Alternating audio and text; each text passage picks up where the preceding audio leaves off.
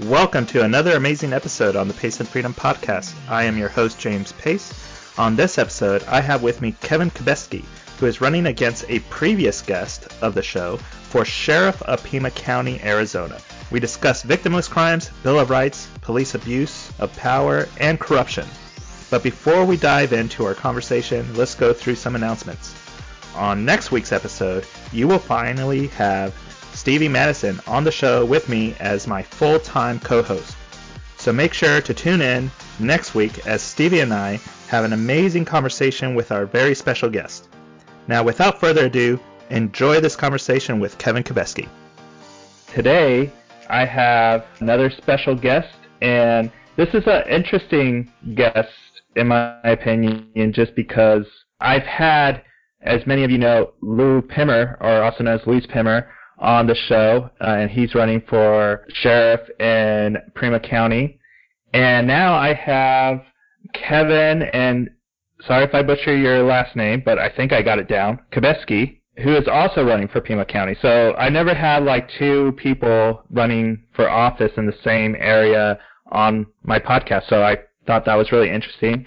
And the reason I got into uh, or reached out to Kevin is because when Luis mentioned him, I felt compelled to go to his website and I found some interesting things. I thought uh, Kevin is a very interesting person and I thought it would be great to have him on. So without further ado, here he is. Uh, Kevin, go ahead and give an introduction about yourself. Give it, let us know what you're doing and where you've been. And well, thank you, James. I appreciate the invite to come onto the podcast. Uh, I'm very humbled and very appreciative of the time that you took to uh, look me up and look into what it is that I have to offer. Um, my name's Kevin Kubitskey, and no, you did not butcher my last name, so thank you. um, I uh, I grew up in Michigan, and uh, I moved on to the Marine Corps, did some time in the Marine Corps, and then uh, ended up in in Tucson, Arizona, where I've spent more than half of my life. Um, I've been a law enforcement officer for 21 years, um, a little over 21 years with the Pima County Sheriff's Department. Um, I'm a frontline supervisor. I have been for the last six and a half years, almost seven. Um, I'm also, uh, you know, come from a long line of public servants. My father was a 37 year police officer and my mother was a 37 year emergency room nurse. Both my sisters are, are nurses. So it kind of runs in the blood. I have a, uh, very, very defined, um, I guess, sense of, uh, being towards helping others and towards serving the community. Um, it's something that's been ingrained in me and my whole life has been about. So, um, in this particular situation, uh, during my career, um, which I've had just an outstanding career. I've been very blessed. Um, I was, I served in a lot of different areas. I've worked all over the department in all areas on all shifts. Uh, I was on SWAT for nine years. I was the honor guard for six and a half, 16 and a half years. Um, I ran the dive team for a couple of years. Um, and then I was the association of the Pima County Deputy Sheriff's Association president and vice president. And while serving as the president, um, I uh, became aware of, ended up becoming a whistleblower to uh, corruption and money laundering within the department. It ultimately led to uh, the dismissal of the sheriff at the time, who's actually running against me now as in the, uh, uh, in the uh, primary. And then it also led to a suicide and an indictment of the two top guys that he he put into place. After that was said and done, I helped uh, I helped uh, formulate and move forward in the uh, the union realm.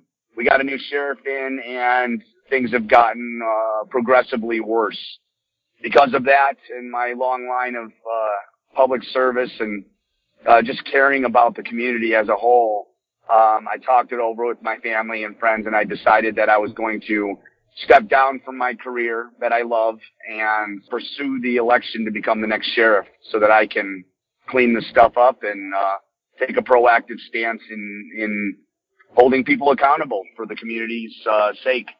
It's time for uh, it's time for transparency. It's time for change. Time for reform, and uh, and I think that I'm the guy that has the courage to lead that uh, lead that path. That's a great intro, Kevin. Uh, and it it leads perfectly into kind of the conversation that I, I want to have is kind of the conversation I had with Mr. Pimmer as well. I wanted to talk a little bit also on police corruption and, you know, not specifically to Pima County necessarily, but as you said, there is some, there has been corruption there. It looks like it's progressively getting worse. And we see this in a lot of different areas, uh, in government or even throughout the country where you know people just take advantage of their powers and and make it where it benefits them and at the cost of uh, of others. So with that said, one of the things that as a libertarian I see where corruption a lot of times happen is within prohibitions, right? When there's a prohibition of of certain things that I consider victimless crimes, such as the drug war, uh, you know, somebody taking drugs, I feel, or getting put into prison for possessing drugs is a victimless crime, and that sh- person shouldn't have have to go to jail. And if they have a problem with drugs, we should be seeking to get them help versus criminalizing them and putting them in jail. But where the corruption part comes into is we do see a lot of police departments that do have deals with with cartels or with drug gangs and work the system that way. And I don't know if that's what's happening in Pima County, but that's just an example, right? And it usually comes from these prohibitions. So, what is your perspective in victimless crimes? What do you consider a victimless crime if you believe in vic- there are victimless crimes? And what is your position on that? Well, that's a very good question, James. Thank you. I appreciate that. Um, it's there are things such as victimless crimes, and uh, we have to take a hard look. But it's a bigger issue than just saying that this A or B or C are victimless crimes. They, in fact, they all tie into each other. And if I can say anything about being, you know, a frontline supervisor, being on the street and being involved in a lot of the different groups inside the sheriff's department is, uh, that's not a problem, uh, as far as working with the cartels, um, from our agency's perspective. Um, what is a problem, uh, what comes into play is the overpopulation of jails, which directly relates to what it is they're talking about, which are these, these victimless crimes we keep incarcerating and we keep putting in jail people that have, uh, you know, substance abuse problems on a small, very small scale. And instead of us addressing the major issues or the major problems, we're addressing the ones that are at the bottom of that food chain. Um, and it's not going to get anywhere. It creates what's called a revolving door um, for the jail. And when that happens, you get overpopulation, understaffing, people are not treated in a humane way, um, and they're not getting the help that they need. Part of my campaign and what I'm running on is the fact that, uh, you know, my reputation in the community and, and among the community is that I care. It's not uncommon for people to see me out helping someone who, who needs help or stopping out with someone and feeding them or helping them get, uh, some treatment or, uh, resources that they need. Uh, in order to uh, to better their lives and become productive um, in the communities and in, in society as a whole.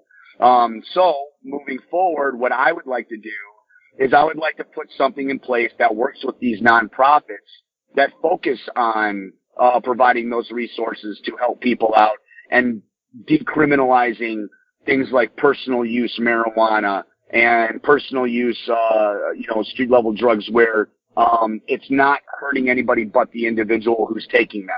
It's time that we start offering the help, especially when those those people want the help. We should be not uh, we should be providing them the resources that gets them where they need to go. And I've looked across the nation and I've found programs that actually work and actually succeed.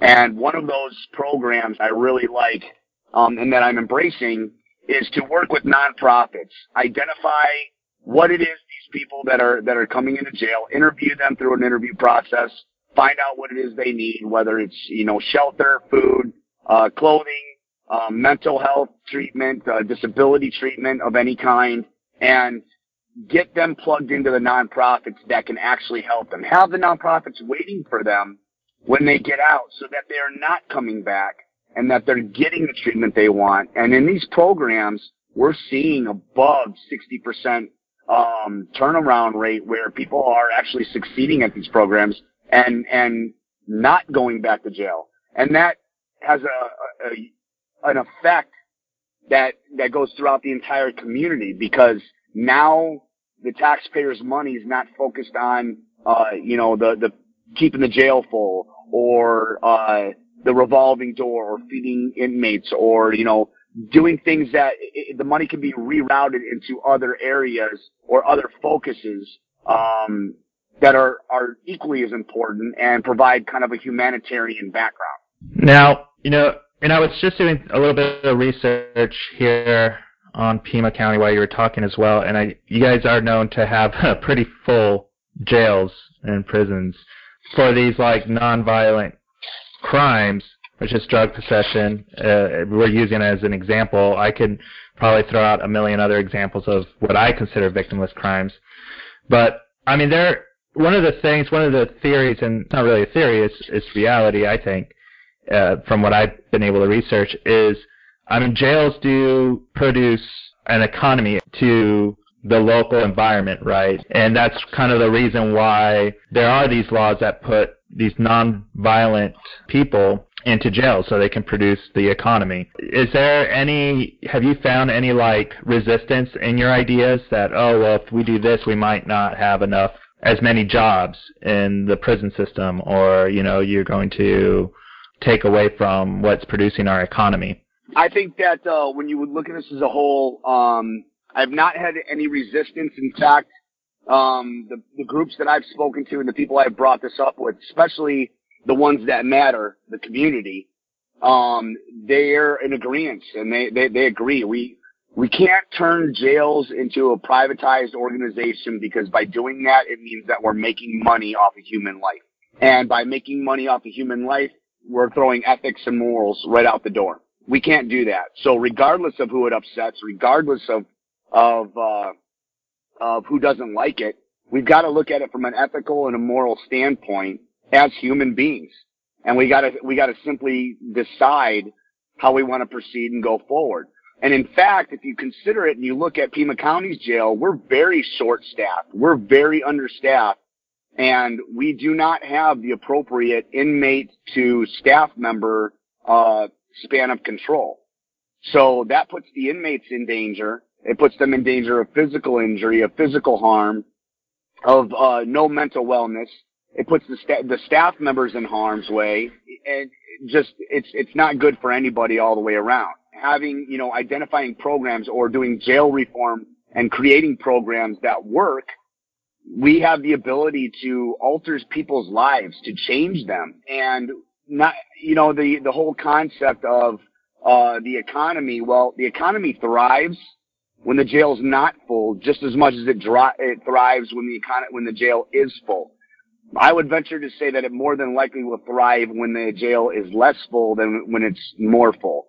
And that's because the funds that would normally go to the jail are going to be put towards better uses and and better areas to create the uh, to increase the economy in other areas. I mean, I would agree. Just a simple, and I think there's going to be a lot of uh, additional work than just saying, you know, let's not put certain people into jails anymore. Let's seek help for them, for the ones that need help. Um, because in my mind, you know, somebody that takes drugs, if they don't want help, I think that's their decision, and eventually they'll hit their rock bottom and and get the help they need if not, then it's kind of their they'll pay their own consequence on that. And but the way well, me, I think there's going to be a, go ahead. Let me. I was going to say sorry, James. Let me give you an example of that that I think could be comparative. You know, when when somebody's using drugs and they're using them at their own accord, if they're not placing people in danger, such as driving or doing other uh, other things that that put others in harm's way, if it's simply just about them and their choices, why are we getting involved? Why are we getting involved to the point, unless they want it, if they don't want it, why are we getting involved? And a good example of this is you look at a SWAT team that responds to a suicidal subject alone in a house, right? Right. It's not a crime. There's no crime there. So what does the SWAT team do? They walk away. Right. They leave that individual. Okay? So here you have a person armed with a handgun in a house and it's not a crime to be in that kind of situation or that position, yet the SWAT team's walking away from it. Yet we come across somebody who's using personal use drugs and we get in their business and we get all up into what they're doing and how they're doing it. So exactly. it doesn't really much make it doesn't really much make sense. Well, not to mention all the funds that goes into sending that SWAT team out there to make an arrest for somebody that's just in their home doing something to themselves and not affecting anybody else. Correct. It's not a. It's a misconception. It's not a crime to be in that position or or doing something along those lines. And we provide help to those people, and we provide resources to those people that are are just profound. We should be doing right. the same for for somebody who's using drugs. I I mean I couldn't have said it better, and that's like, and I know you're running as uh, a Democrat, and I hate using labels on on my podcast, but I think it's just one uh, important thing to kind of mention in this uh, because there are a lot of Democrats, as much as there are many many Republicans, that will disagree with you. Their thing is, well, you know, the somebody needs to be involved in this. They could possibly hurt somebody. Well, I mean, they could do many other things as well, but we can't make that determination for for them. And right. I think the other, yeah, go ahead. Go ahead. I'm sorry. No, well, the other thing is what ends up happening though is you put other people in risk by trying to enforce these just drug use possession laws, right? Where a person is only hurting themselves if they, and it puts other people at risk. It puts the officers at risk. It can potentially put the surrounding population at risk when we try to fight people that are not doing any harm to anybody else. And we've seen this, we've seen several examples of this.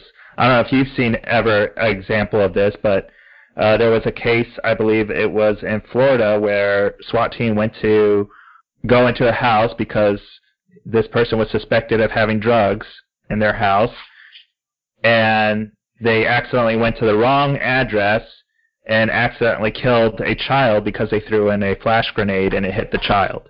You know, these are consequences that shouldn't have happened in the first place because the person that was doing drugs in their home wasn't hurting anybody. So I think that's a, a, a major reason why we shouldn't be doing these things. Right. You know, and, and obviously there's there's always going to be human error and human the human element involved um, when deciding those things and deciding you know where to go and why. I don't know the circumstances of that case. I have not read them, so I can't really comment on wrongdoing or or non wrongdoing um, in those events. I would have to evaluate it, and that would be the appropriate thing to do is to look at it from all all angles and all aspects. Um, but what I can say is there is you know, th- there shouldn't be mistakes like that made where you hit the wrong house. There shouldn't be, and that boils down to a whole lot of different, different things and different avenues. But getting back to what you're talking about and like the personal drug use and, and things of that nature, I can give you a perfect example. Look at marijuana. Marijuana is slowly legalizing around the United States, much like prohibition, um, when, when it happened, uh, way back when, uh, in regards to alcohol. And right now you've got officers that are having to stop out with uh, individuals who have personal use marijuana. They say they have a marijuana card, but they may not have the card on them. Um, and then if the officer has time and the officer wants to go through it, they can verify that and they can go through the process of doing that. But think about you as a taxpayer. Think about your time, your money, um, going towards what these officers are doing. These officers are going through the steps that they're required to go through because certain laws exist and certain laws are, are, are present on the books. However, nine times out of ten, they're not doing anything with that contact and they're walking away and it turns out to be a big waste of the person's time from the community and the officer's time when they could be out there affecting something a little bit more serious or responding to something a little more serious or addressing something a little more serious instead of wasting their time on something as, as minuscule and minor as trying to establish whether somebody has a marijuana card or not. May I ask you, like, because your perspective in this makes perfect sense to me, and I, you know, and it seems like I argue with a lot of people, and I, this the reason why I created this platform was to stop arguing with people and just have a conversation. But in the past, I would argue with people all the time about these same things, right? And it seems like you kind of share a very similar perspective that that I do about not wasting people's time, not wasting taxpayers' money, and actually doing things that actually matter and getting the real criminals, getting the rapists, getting the child molesters off the streets versus uh, dealing with having to go through an entire process just to verify that somebody's allowed to have marijuana or not. And it shouldn't even matter if they are not allowed to have marijuana. Well, you got to, and I can I can help clarify that a little bit better, I think, um, and it might help if you consider what you just said. Most officers don't like having to go through that process of doing all those things. They're not. They're doing it because the laws exist. When you look at like the sheriff's department, the sheriff's department and the sheriff, what they're supposed to do is affect law. Their right. personal feelings on things don't matter. Their personal stance on things don't matter. Like you brought up earlier, you hate mentioning titles. Well, sheriff's officers or sheriff's deputies and, and officers, there, there, there is no d- Democrat, Republican, independent, um, liberal, non-liberal. There's none of that. When they, res- I always equate it to when they respond to a domestic violence situation and they get there, they walk in, they take a middle point. They don't list, they don't ask you what you, you know, you believe in. They don't ask you what, um, your stance is they take a middle point until they get to a, a point where they have a preponderance of evidence towards one way or the other. And right. that's what they make their decision, they make their, their decision on. So, um, as law enforcement, we have to do the laws that exist on the books. So what we want people to understand and what I'm pushing for people to understand is, look, as the law enforcement officer uh, of the of the county, the the top law enforcement officer, we don't get to pick and choose which laws we follow we have to follow the laws. And the way that we as a community work together is to decide as a whole what the best avenue and approach is. And then we work through our legislators and our congressmen to change those laws so that we can affect those laws. And I mean, I, like you said, you can do that through influencing the, the community and now, is there any room for discretion on your part of, hey, you know, let's set these priorities, let's make sure that we're prioritizing and looking for a lot more serious crimes rather than focusing on uh, a violation of marijuana, not having a marijuana card, or uh, and so forth. Well, there is leniency on our part in the fact that we can we can say, hey, look, we want you to understand case law better. We want you to understand because that's that's probably the biggest area where law enforcement get themselves into trouble is there it's just a lack of understanding what the law is. It's a lack of understanding what case law is, and that's ever changing. Right. It happens, you know, it, it, changes on a daily basis. Exactly. It's up to yes. us as agents, as agency heads, to stay focused and stay in touch with changing times. And I think what you see is you see a lot of older uh, command staff and older um, individuals running agencies and they're stuck in their ways. They're not absorbing this vastly changing society or this vastly changing community or the vastly changing case law that occurs on almost a daily basis. So by educating and keeping everybody apprised through reform methods, what you do is you ultimately you enhance and you you give them that discretion to make better choices and to pick and choose what's, I guess, through common sense would be the better choice. Do I, do I stop and spend two hours wasting everybody's time? Or do I go over here and potentially catch, you know, a guy walking down the street that's a rapist. So right. uh, it's it, you know it's it's through that education and through that understanding that I think you would see a great deal of of common sense increase. You know, one of the things, and I, I mentioned to you before the episode, I have a you know a, a network of YouTubers and podcasters that I always keep in contact with, and I, I reached out to a few of them to find out what do they think that I should be talking about with with you, and uh, the biggest thing that always comes up, especially in the libertarian movement, is uh, police officers and law enforcement officers, agents. They they swear an oath to the Constitution and that should trump any municipal law at the end of the day because it is the law of the land. And there has been instances, and again, I don't know if this is Pima County situation or not, but where law enforcement officers will kind of trump on people's uh, Bill of Rights when it comes to First uh, Amendment, in some areas Second Amendment, uh, And the the biggest one is Fourth Amendment rights, where cops will simply just search you without probable cause uh, or without a warrant. But they'll use the excuse, uh, well, municipal law says I can. In your experience and in your uh, your perspective, what what comes first? Does it does municipal law, the county laws come before the, the, the Constitution, or is your oath primarily towards the Constitution and the Bill of Rights?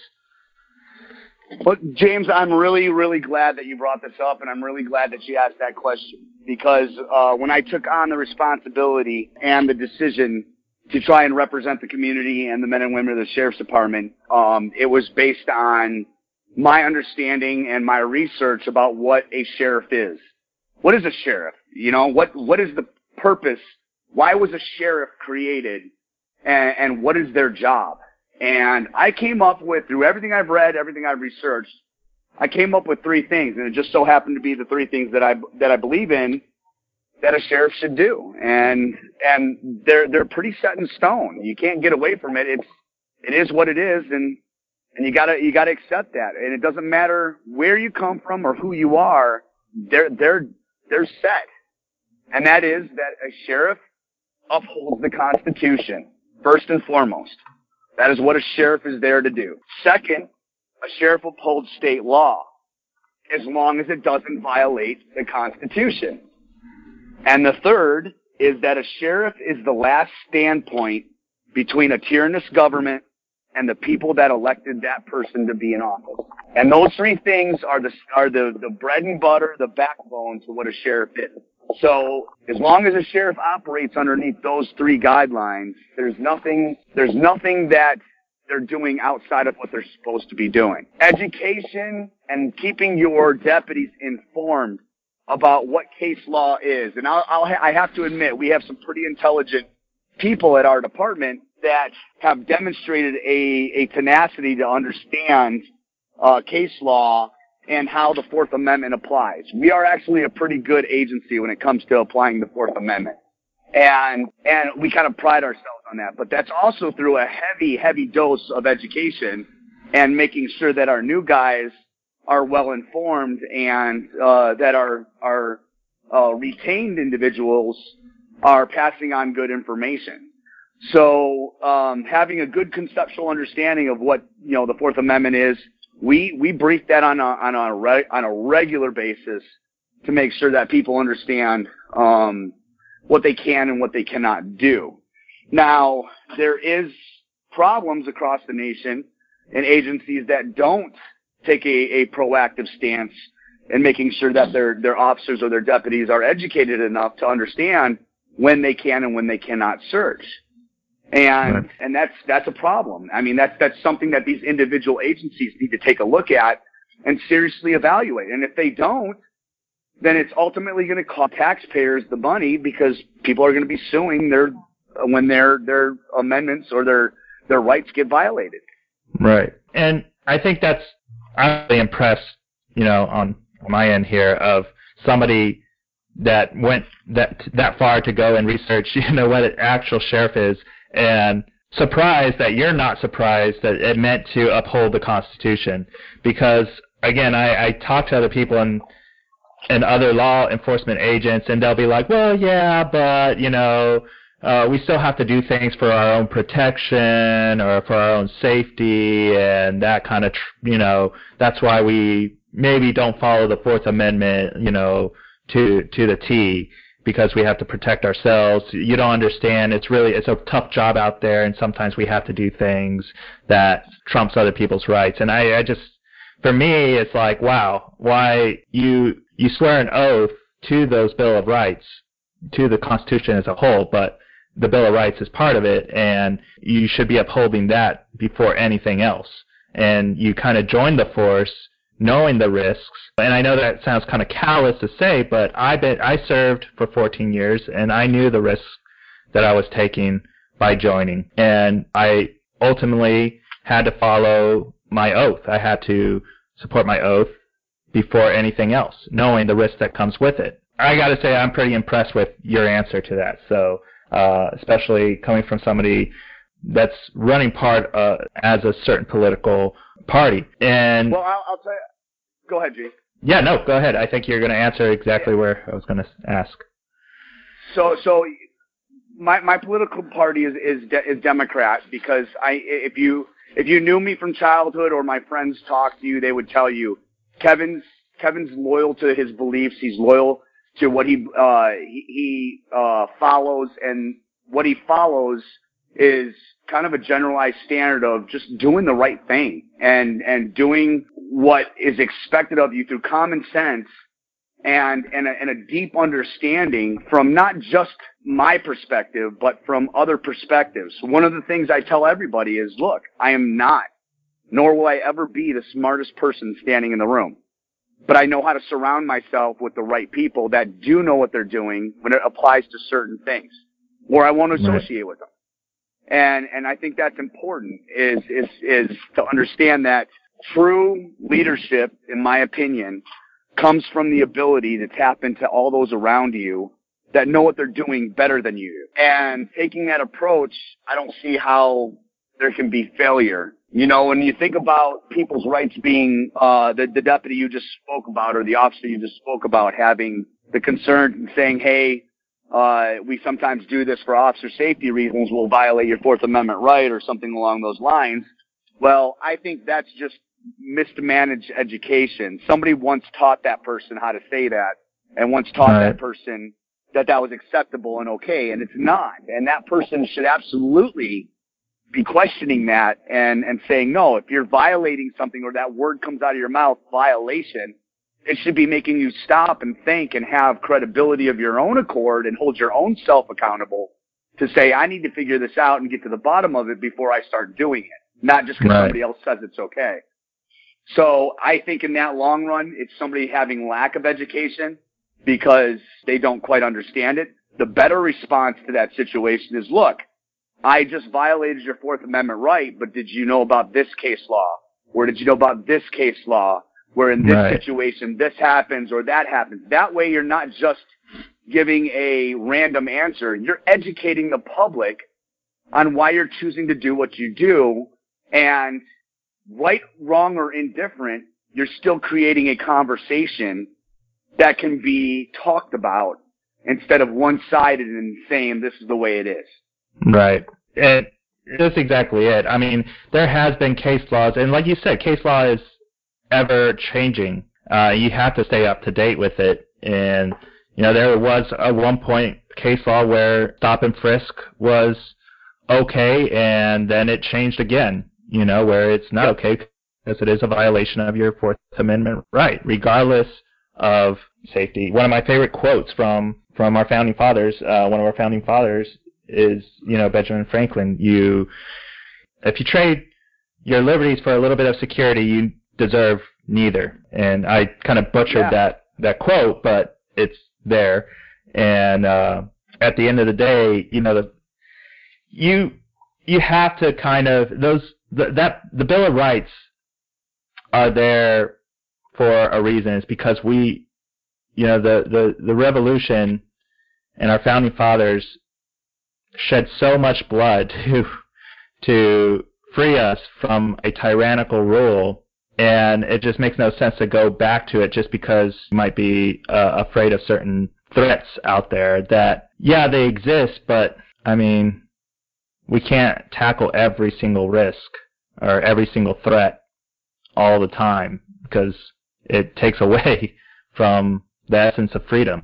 So that's my little spiel there but no, I, I like what you have to say, and I, I would, I, if you don't mind, I'd like to add that there's there are times in my my 21 years on on this uh, department, there are times where I've seen in extreme circumstances, I've seen somebody's rights violated by really, really, really sound, squared away police officers who care very much about their community. And in those right. situations, they they weren't looking to make an arrest.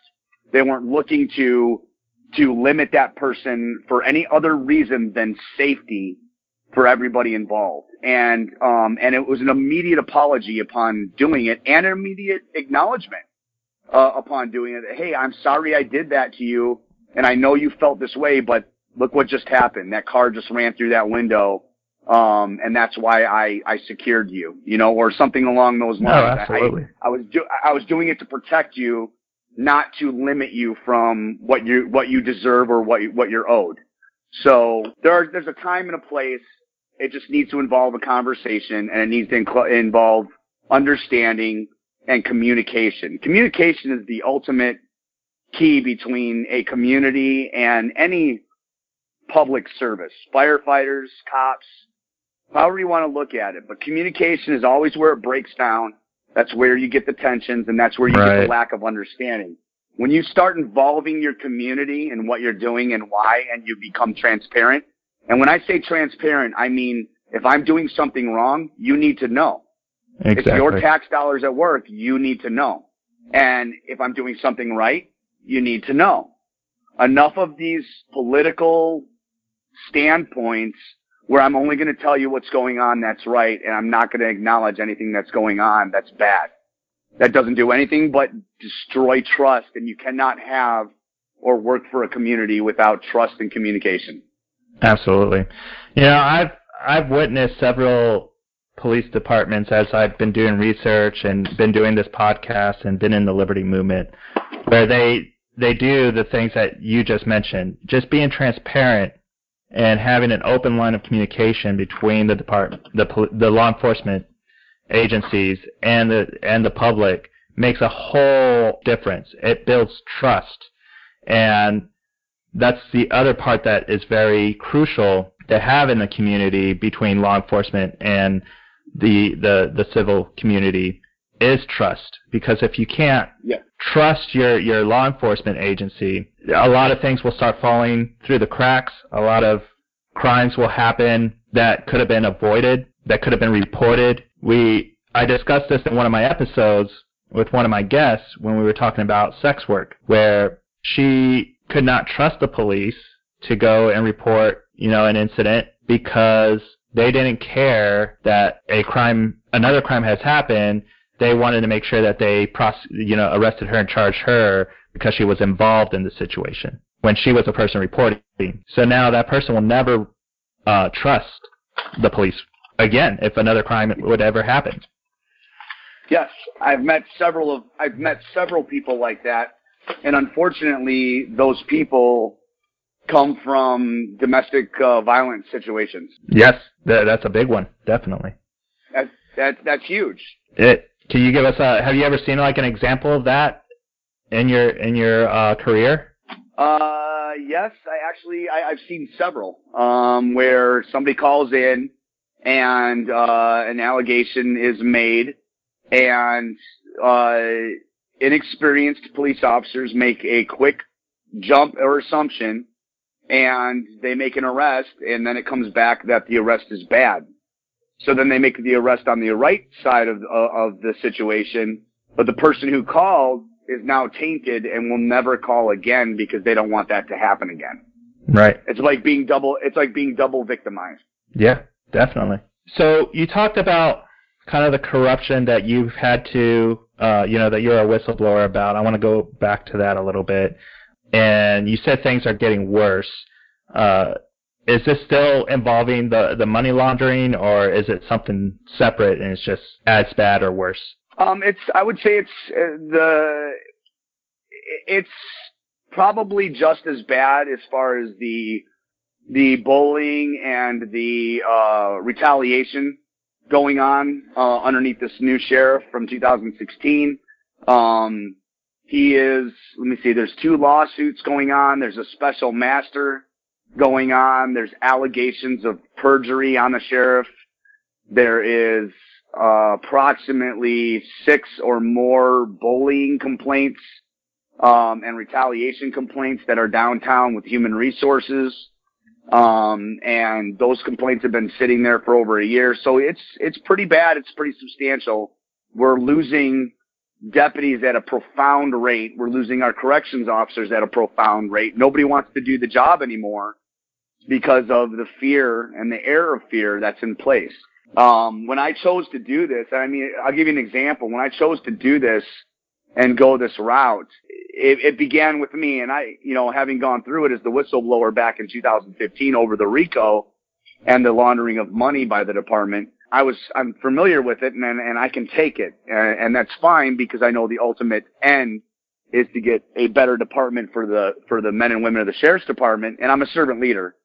So when you consider that and you work for those people and you get them happy and they have ownership in what they do, they tend to serve their customers, which is the community, a lot better. And so I always equate it to that. Are you familiar with the container store? Uh, no. So the container store, just to give you an idea really quick before I go forward, because if you don't understand servant leadership, it's kind of hard to understand what I'm talking about.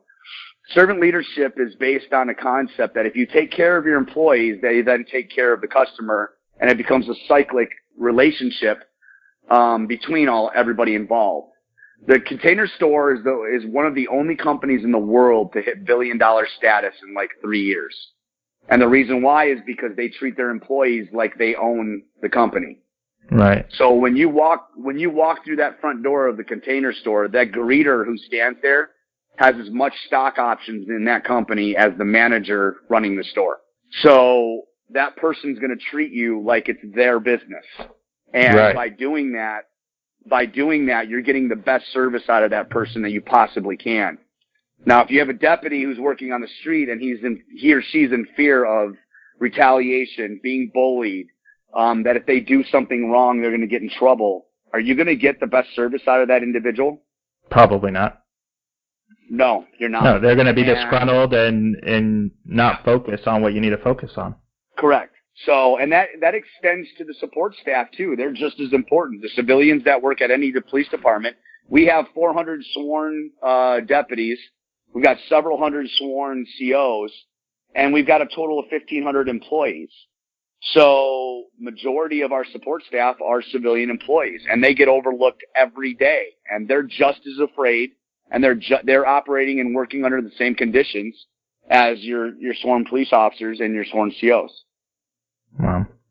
What what is this bullying attributed to though? Is it uh, the old school mentality? If I like treat this person, they're gonna this way, they're gonna be more disciplined, or is it like something where there's like a a good old boy group and everybody else is left outside and they're treated like crap? Yes. All the Yeah. above. All the above. There we go. Yeah. It is, uh, it is a huge cronyistic, um, good old boy, yes man, uh, situation that we're in and that we worked very hard as a group, uh, in 2016 to get rid of. And we did Right. not get rid of it. It, it only increased and got worse. So like the one group that's like probably favored, they get all the, the, the better promotions, and if they do something wrong, they're protected, and then everybody else is just left to the wolves and are treated like crap if they do something wrong and stuff like that. So a lot of what we see in in government in general at times, right? Yes, yes. You- or all the time, I guess. right. But so, what what is kind of your plan if if that's not giving out too much, uh, you know, for your for your campaigning? But what is kind of your plan to fix that? Well, I'm glad you asked that too. I have uh, very different campaign platforms than I think any other uh, candidate running for sheriff has had before. Um, one of the things that I don't like is that in order, in, in this, I've sat down and for years and I've thought about this, um, and and I've really taken approach of the 30,000 foot view looking down. And the community that we live in in Pima County is a very diverse community, extremely diverse community. It is a gigantic melting pot. And if you look at the command staff in our sheriff's department, they are the highest paid commanders um, in any county in Arizona, and our deputies are on the bottom end of the scale as far as what they're paid, and our civilian staff is as well. So our command staff is the disparity between uh, what they're paid and what we're paid is greatly different, and that creates an air of power and cronyism. And if you look at our command staff, they do not reflect the culture, um, the the divi- diversity of our cult- culture, both Mhm. in gender and in culture. they uh, they do not reflect it. And I think it's important if you're going to serve a community and you're going to understand the cultures in which you're serving, you need to be as diverse as they are in order to understand them. So one of the first things I'm going to do is I'm going to um, wipe out my unclassified positions at the top, and I'm going to replace them with uh, people of both gender and cultural diversity. I will be the first sheriff in the history of Pima County to name my chief deputy, which is the second in charge. In some places they call it the undersheriff, as a woman. And the reason I picked this woman is because she's an outstanding leader. She's a servant leader. She has a caring heart. And it's that kind of heart and her experience and background that she comes from that would absolutely lead this department into the future and embrace the change that is needed for reform and for uh, servant leadership. The other positions I will backfill, and we will get started. We'll get started on a an, a plan to take the diversity that we currently have at our ground level and bring it up through the ranks appropriately and effectively for those that earn it. Not because I like you and not because you're my friend. So that's one, that's one of the campaign platforms that, that I'm operating on. Um, there's several others. Um, I don't know if you had a chance to look at any of them or, or want to talk about them, but I'm open to discuss any bit of it.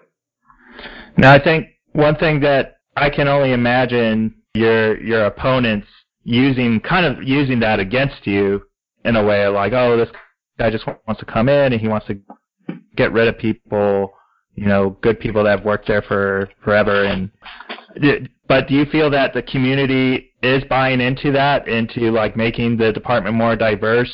Absolutely. I yep, absolutely, absolutely. One of the things a friend of mine does, he's a he's an activist, and he's been pushing a lot for is he feels that there's a lot of places, and, and particularly in his community, where the majority of the people in quote unquote in charge, right, that are in these higher political positions he feels in his community are out of touch because they're not diverse enough. You know, he brings it up all the time on YouTube. He's like, you know, you just are a bunch of old white men that are just out of touch, and it's time for us to get some diversity in there. You you just hit the nail on the head. Do you get any lashback from that though? Because I mean, state the obvious. You are a uh, you know you are a white man, but you do want diversity in there do you get any backlash from that? Because I know my uh, friend does whenever he brings it up because he is white, and he's like, "Well, what do you know? You're white." The you know, so far I I've not gotten any bla- uh, backlash, and I've been asked, you know, the same question. Hey, you're a, a short white guy, but you know what? I've had my own struggles in life, um, just like every person has had their own struggles, and it's a matter of how we deal with those struggles and and what we put forward. I will never claim a cultural issue even though where I grew up, which was a suburb, uh, you know, outside of Detroit, I got exposure to cultures uh, very deeply, and I've got to see them in all aspects of my life. I I chose to go overseas uh, when I was in the Marine Corps, and to experience other cultures, to see how they live, to see what they go through, and to absorb that uh, in me. I come from a melting pot kind of family um, where I've got a mixture of, of different races, nieces and nephews and uh, adopted kids. And so that's, that's very much a part of who I am. And yeah, you know, I, I, people can say what they want to say about what I am and who I am, but what my message is, and if you look back at me and look at my credibility from 2015, I say what I mean and I, and I really fight for what I say. Um, I don't back down. And if I could say anything about myself that I know I have as a virtue is that I'm persistent. I don't stop and I just keep going. And I believe very wholeheartedly in having a diverse um, command staff that reflects the community. I think that's step number one. I 100% agree. I mean, yeah.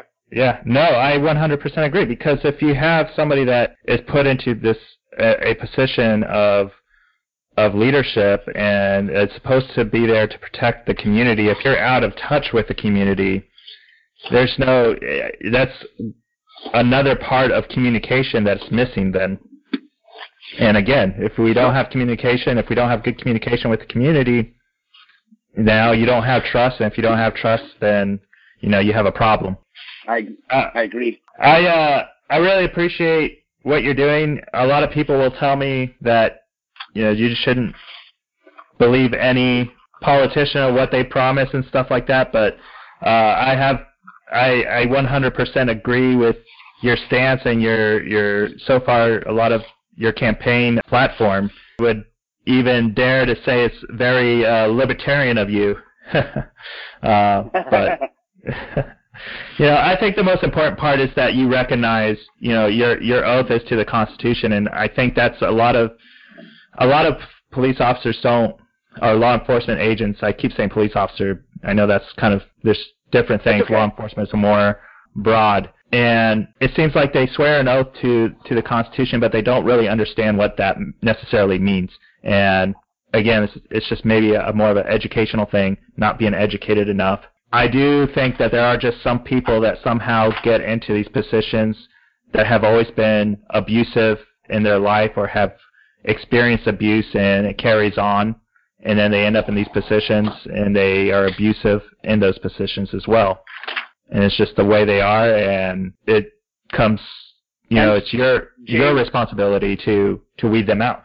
And James, I'll I'll I'll back you on that and say, you know, um, through my life experience, to those that I know and those that I have met, you know, this this job attracts a certain kind of person, and it doesn't matter who you are or what you go through or what you've been through. Ultimately, at the end of the day, whatever profession you're in, whatever you're doing, you're 100% responsible for the choice that you make and what, for what kind of person you choose to be. And if you have no ability to self-reflect and, and look inside yourself and embrace it, whether you like what you see or whether you don't like what you see, then you've got bigger problems than what profession you choose.